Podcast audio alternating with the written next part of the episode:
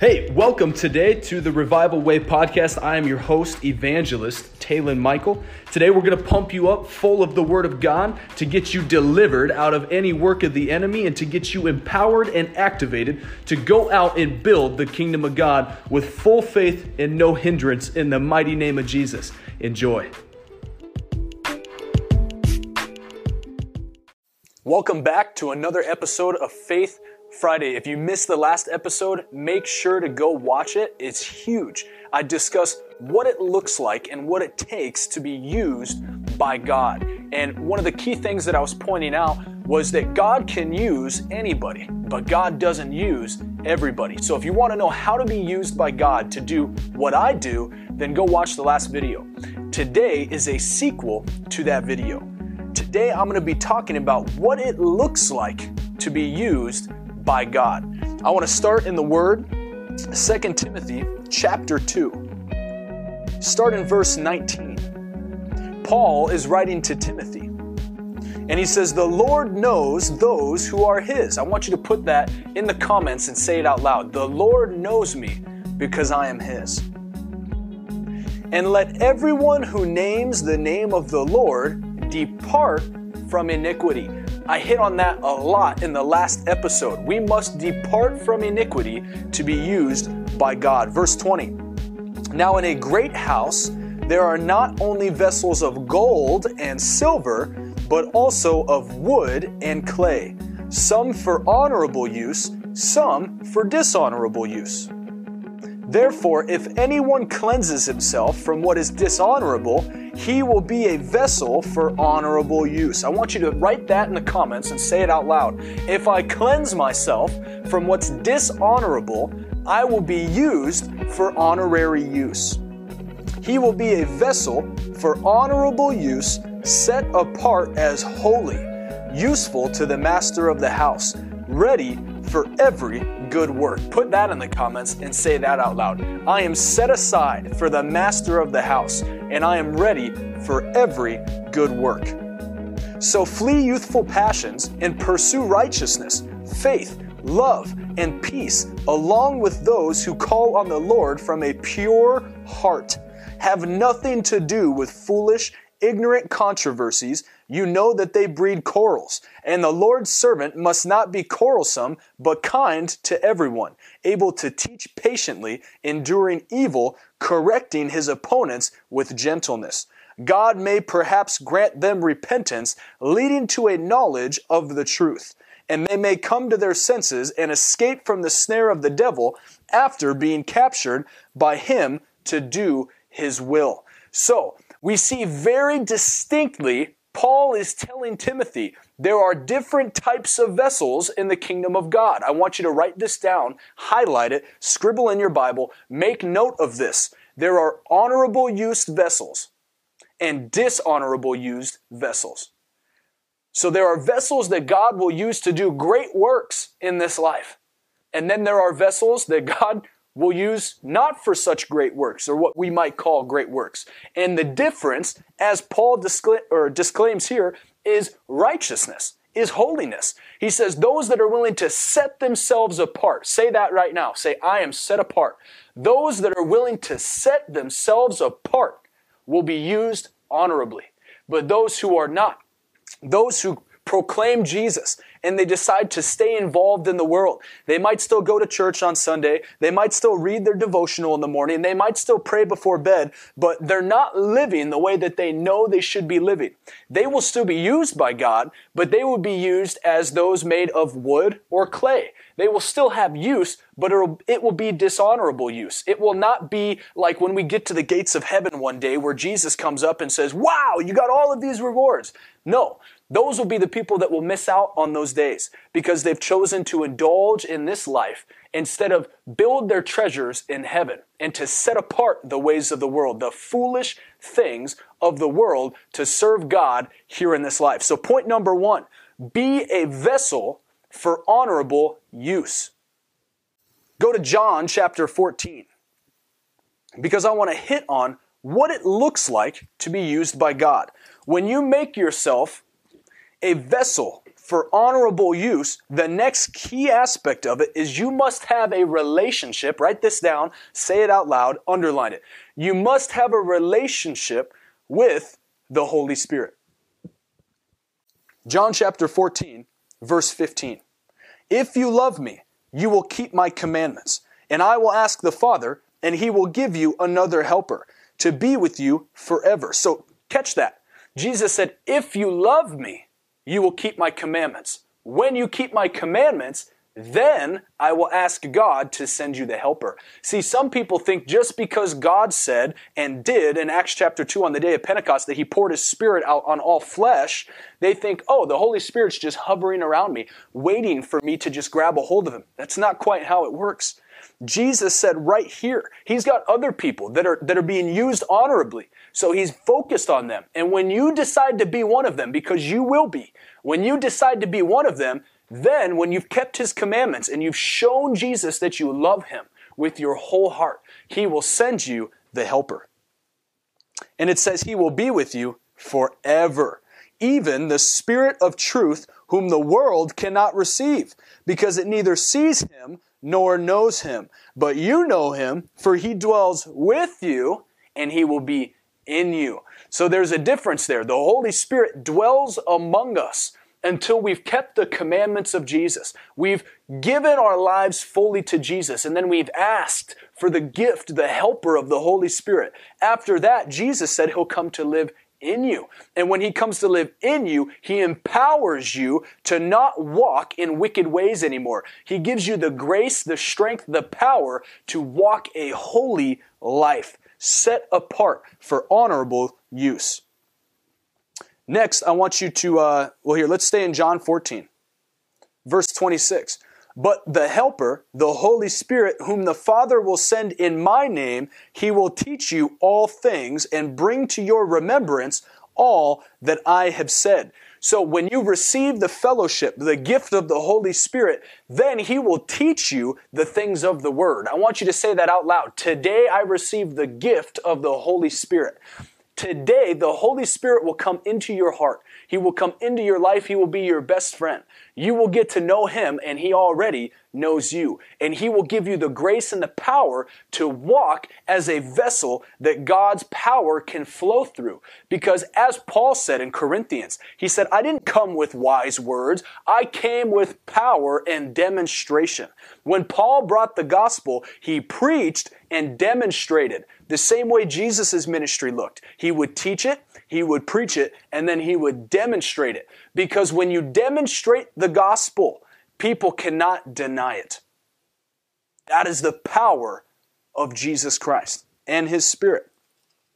So, what does it look like? In John 15, we see in verse 26 But when the Helper comes, so when you've received the Holy Spirit, whom I will send to you from the Father, the Spirit of truth who proceeds from the Father, he will bear witness of me. So when the Holy Spirit comes into your heart, He makes Jesus more real to you than anybody that you see with your natural eye. Suddenly you have a relationship, a communion, a fellowship, a koinonia is the word in the Greek. This deep, profound relationship with Jesus that surpasses every earthly relationship. When that happens and you get to know Him, you start to act, walk, talk, look, demonstrate as He did.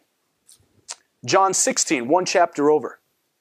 Verse 7 Nevertheless, I tell you the truth. It is to your advantage that I go away. For if I do not go away, the Helper will not come to you. So I want you to write this down. It is my advantage to have the Holy Spirit. As great as it would be to have Jesus, boom, right here. There's only one of him if he comes back into this physical realm. He must stay at the right hand of the Father and give us his Spirit and the Holy Spirit can be omnipresent. It is to our advantage that the Holy Spirit has come. Jesus said, But if I go, I will send him to you, which he has, and when he comes, he will convict the world of sin, righteousness, and judgment. Sin because they did not believe in Jesus. Righteousness because he has gone to be with the Father and you will see him no longer. And judgment because the ruler of this world is judged. Hallelujah. You must have that fellowship with the Holy Spirit. See, the thing is, is when you're able to align your spirit or the Holy Spirit in you because you become one spirit with the Holy Spirit, when you're able to align your spirit with God's spirit and then align your soul, which is your mind, your will, and your emotions, with your spirit out of your flesh will exceed the power of God. Jesus will start to live through you. Some people have this misconception that I have to step aside and let the Holy Spirit do His thing. No, no, no. What He wants is for you to align yourself, to renew your mind by the watering or the washing of the Word. It says, do not trans, or do not be conformed to this world, but be transformed by the renewing of your mind in Romans 12, 2. That is saying that when you align your mind with what God's Spirit has to say, which is His Word, then you are a wide open funnel, bing, that the power of God can flow through. That way you don't have to move aside because what was God's intention all along? He never wanted to dwell in vessels made by human hands. He wanted to live in his children. So when God lives in you, what did Paul say? No longer I who live, but Christ who lives in me. When Jesus lives in you and you renew your mind by this word, suddenly it is no longer you who live, but Christ who lives through you. And that is when you'll start to see the miraculous, the signs, the wonders, the miracles, the healings, all of these things that the Bible talks about. See, where a lot of Christians end up falling off in college or in high school is that they grow up hearing all of these miraculous stories of Jesus, the miracle worker, Jesus, the healer, Jesus, the deliverer, Jesus, the savior. But as they grow up in church, they never see anyone get saved. They never see anyone get delivered. They never see anyone get healed and they never see a miracle. You think growing up it's a fairy tale. You think it's too good to be true because there are some Christians out there who have refused to walk in the power, but that won't be you. That will not be you. You are a new creation in Christ Jesus. God lives in you. You will flow in the power of the miraculous. Christ will live through you today if you can grasp this concept. If you agree, put amen in the comments for me. Go to Acts chapter 1. We're going to proceed to see what it looks like when the Spirit of Jesus Christ comes to dwell inside of you. Acts chapter 1, starting in verse 5. For John baptized with water, but you will be baptized with the Holy Spirit not many days from now. There were two separate baptisms. I don't care what anyone teaches you in Sunday school when you're gluing pretzels to your cardboard. I don't care what you heard growing up. This is a fact. There are two separate baptisms. Baptism of water for repentance, as Jesus spoke right here. You cannot refute the Word of God. Number two, a baptism of the Holy Spirit. Some Christians have this misconception that when I go down in water, as I'm being dunked in the water, all of a sudden I'm being filled with the Holy Spirit. That's not how that works. The baptism of the Holy Spirit is not the, the spirit of adoption that comes to live in you. You get the spirit of adoption, salvation, when you give your life to Jesus. And when you're baptized in water, it seals your salvation. But this baptism of the Holy Ghost is the same way that you would be baptized in water, but in the Spirit. So in the baptism of water, when you get dunked in water, does the water go in you? No. You get submerged in the water. The same thing with the baptism of the Holy Spirit. You see, in John 14, Jesus said, You know the Holy Ghost because he's been among you, but soon he will be in you. In John chapter 20, when Jesus rose from the dead, he showed himself to the disciples and he rebuked them because they didn't believe Mary when she said he has risen from the dead. And after he had convinced them and their faith was built, he breathed on them and he said, Receive ye the Holy Ghost. And when he breathed into them, they received the spirit of adoption because they couldn't receive that until he had died and rose again. So when he rose from the dead, they could receive salvation. The price was paid, the ransom was taken care of. Boom, he breathed the Holy Spirit into them. They had been forgiven. Once they received the Holy Spirit in them, they were a new creation. But this aspect of power is when the Holy Spirit comes upon you, the baptism of the Holy Spirit, to be submerged in the power of God. Acts chapter 1, verse 8. But you will receive power. The word in the Greek is dunamis. Dunamis power, dynamite power, not sit in your pew like this power, not read from your hymnal power, not pray before you go to sleep power, not cry because God's not showing up in your life power. This is talking about dynamite power, the same power that Jesus rose people from the dead with, cast out devils with, laid his hands on the sick with. Dynamite power to shake the world. That is the power that you receive when the Holy Spirit comes upon you. And then, and then you will be my witnesses in Jerusalem, Judea, Samaria, and to the ends of the earth. I want you to write that down. When the Holy Ghost comes upon me, I will receive power to be a witness. You cannot be a witness of Jesus Christ without the power. You will not make it. The devil will chew you up and spit you out faster than you can say it. He will take a whooping to you if you don't have the power. You need the power. What does it look like when the power comes upon you? Acts chapter 2.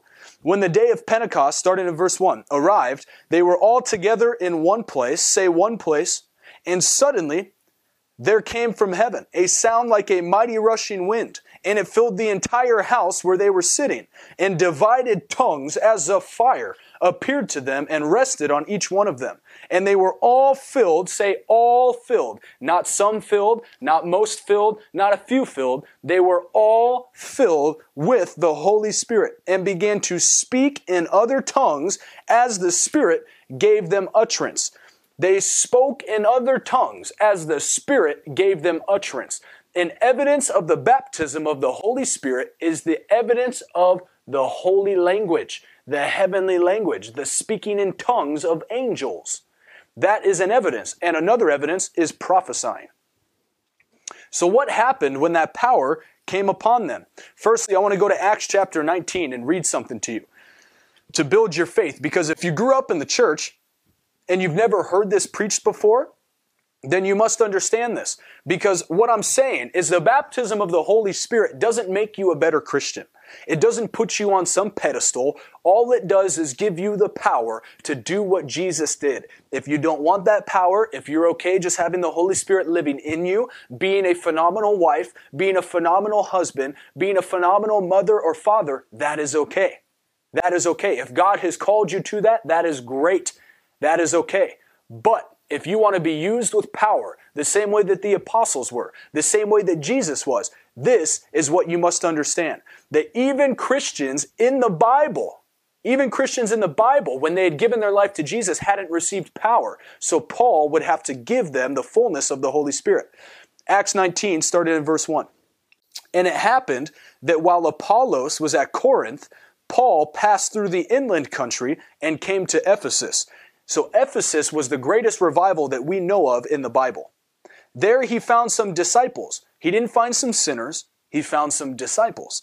If he found disciples, they had already given their life to Jesus. They were disciples of Apollos. And he said to them, Did you receive the Holy Spirit when you believed? And they said, No, we have not even heard that there is a Holy Spirit. And he said, Into what then were you baptized? They said, Into John's baptism. So this is a clear, evident exactly what we're seeing in the church today. People are water baptized, but they never receive the power. They are water baptized, sealed for salvation, but they're not endued with power to lead other people to Christ. That's why we see churches all over America and all over this world drying out. They're losing numbers, or it's just a repeat process of the same families being born and bred into the church. And the church survives off of the same 15 families that have 18 kids and they wear those long skirts down to their ankles and their head coverings. That is not what God intended. God intended for power. He intended His Son to live through you. You were paid with a price, a living sacrifice. Your life is not your own any longer. Jesus is meant to live through you. Verse 3. And he said, Into what then were you baptized? They said, Into John's baptism. And Paul said, John baptized with the baptism of repentance, first baptism, telling the people to believe in the one who was to come after him. That is Jesus. On hearing this, they were baptized in the name of the Lord Jesus. And when Paul had laid his hands on them, the Holy Spirit came on them. Write that down. The Holy Spirit came on them or upon them, and they began to speak in tongues and prophesying. They were about 12 men in all. Every single Christian is allowed to receive that. Acts chapter 2, Peter said, uh, toward the end here, verse 37, after Peter had explained that what happened on Pentecost was not all the people in the upper room being drunk, but they had received the gift of the Holy Spirit. Listen to what Paul said, or Peter says in Acts chapter 2, starting in verse 37. Now, when they heard this, they were cut to the heart and said to Peter and the rest of the apostles, Brothers, what shall we do? And Peter said to them, Repent and be baptized, every one of you, in the name of the Lord Jesus Christ, for the forgiveness of your sins, and you will receive the gift of the Holy Spirit. For the promise is for you, write this down. Number one, the Holy Spirit is a gift. He is a gift for the believer. Number two, the promise is for you and for your children and for all who are afar off. So your children and all of their children, the generations to come. It didn't finish off with the apostles. It didn't finish off when the church was constructed. It is an ongoing thing. Everyone whom the Lord our God calls to himself. If you've been brought to repentance, that means God has called you. If God has called you to Him, then you are allowed to receive the gift of the Holy Spirit. Now that we've got that covered, what does it look like when the Holy Spirit comes upon you? Mark 16, and we'll close with this. If you remember, in John chapter 14, what did Jesus say? If you love me, you will keep my commandments. So, what was the last commandment that Jesus gave before he rose and went to sit at the right hand of the Father? We know it as the Great Commission. This was the final commandment of Jesus. And listen to what he said. So if we love him, we are called to keep this commandment. Starting in verse 14. Afterward, he appeared to the eleven themselves as they were reclining at table, and he rebuked them for their unbelief and hardness of heart. You know what makes me laugh? Is every day you will listen to Christians say, oh, don't tell somebody they don't have enough faith. Don't tell somebody they're not believing hard enough. Don't tell somebody they're wrong. Jesus rebuked the people that followed him more than anybody else. And every time he rebuked him, he said, You of little faith, how much longer must I suffer with this generation? You full of unbelief. What's the first thing? Jesus rises from the dead. And when he comes back from the dead, he doesn't walk in with a party hat on, popping a bottle of bubbly champagne, saying, Guys, I'm back. The first thing he does is rebuke the apostles because of their unbelief. When someone is living in unbelief, do not be scared to set them straight and say, look, that's not right. That's what Jesus did. Because they had not believed those who saw him after he had risen. And he said to them, Go into all the world and proclaim the gospel to the whole creation. Go to Luke chapter 4 with me. Luke chapter 4. You want to know what does it mean that I am to preach the gospel? to all of creation. What does he mean? I'll tell you what the gospel is. This is what you're supposed to preach to all creation. Jesus said the gospel is this. Luke 4:18 The spirit of the Lord is upon me because he has anointed me to proclaim good news to the poor he has sent me to proclaim liberty to the captives and recovering of sight to the blind to set at liberty those who are oppressed to proclaim the year of the Lord's favor that is what we are to preach that Jesus Christ died, that God so loved the world, he gave his only son. And when you preach Christ, like Philip did in Acts chapter 8, when you preach Christ to the sinner, great joy comes to the city because the healed or the sick are healed, the, the, the those that are captives are set free, the oppressed are set free, the blind see, the deaf hear, and you proclaim the year of the Lord's favor. We are in the year of the Lord's favor. God is not here to destroy the world. He sent his son to save the world, not destroy it. Verse 16. Whoever believes and is baptized will be saved, but whoever does not believe will be condemned. And these signs will accompany those who believe. I want you to write that down. These signs will accompany those who believe. I believe. Do you believe? If you believe, these signs will follow you. In my name, they will cast out demons. Write that down. Cast out demons. They will speak in new tongues. Write that down. Speak in new tongues. They will pick up serpents with their hands. You can write that down, but I don't recommend it. And if they drink any deadly poison, also I don't recommend it, it will not hurt them. They will lay their hands on the sick and they will recover. So then the Lord Jesus, after he had spoken to them, was taken up into heaven. Beam me up, Scotty. He was gone. And sat down at the right hand of God, and they went out and preached everywhere while the Lord worked with them and confirmed the message by those same signs that he just spoke of. If you want to be used by God, that is what it looks like. Live holy. Consecrate yourself to the Lord. Fast. Pray. Grow in relationship with Him. Receive the spirit of adoption. Receive the empowerment of the baptism of the Holy Ghost and learn how to flow in the Holy Spirit. When you do, you will cast out devils. You will speak in new tongues. You will pick up serpents and they will not harm you. You will drink deadly poison and it will not kill you. You will lay your hands on the sick and they will recover. You will see the captives set free. God will use you honorably. If that's you today, if you've never given your life to Jesus Christ, and today you want to make that decision, maybe you have given your life to Jesus, but watching this video right now, you've realized I've strayed off. I'm not living the way that I'm supposed to live. If that's you today, I want you to know you are never too far off to come back to God. If you're seeing this video right now, if you're hearing my voice right now, this prayer is for you. You can pray with me. God will come and dwell in your heart. He will wash you clean. He will forgive you. And He will empower you to change this world like you were created to do. If that is you today, I want you to just simply close your eyes. You can put your hands up like this and you can pray with me. The Bible says in Romans 10, verses 9 and 10, if you believe in your heart and confess with your mouth that Jesus Christ is the Son of God, He died for you, rose again, and He's the Lord of your life, you will be forgiven. Because with the heart one believes, and with the mouth one confesses unto salvation. When you believe and you're justified, and you confess and you're saved, you can die and go to heaven. And when God says, Why should I let you in? You can say, Remember, right now at 327 on a Wednesday in February, I think it's February 10th, or whatever you're watching this, you can say, I prayed that prayer with Talon, and your word said I would be saved. You can hold God to his word. He doesn't lie. Close your eyes, bow your head, and pray this with me.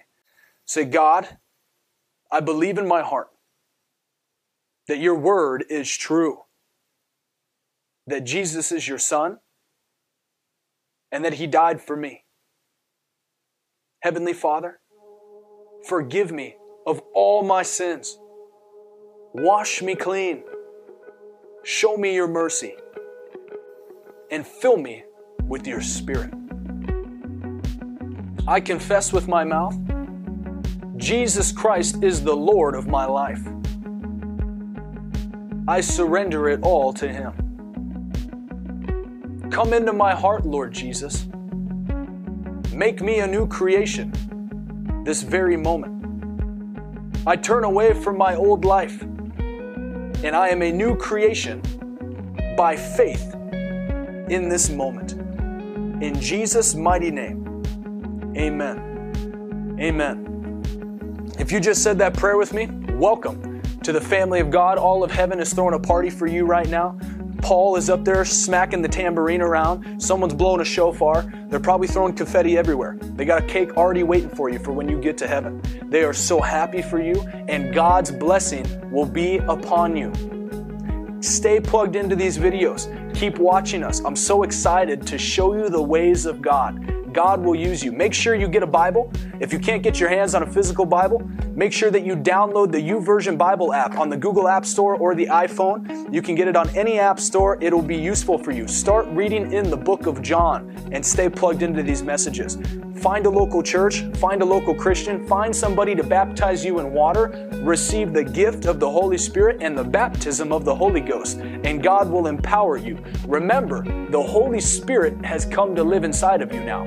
He will be your teacher, He will be your helper, He will be your guide. Trust Him, listen to Him. We catch the fish, He cleans the fish. Let it happen. Jesus loves you, I love you, and I can't wait to see you on the next episode of 15 Minutes of Faith for Faith Fridays. God bless you. Have a great day.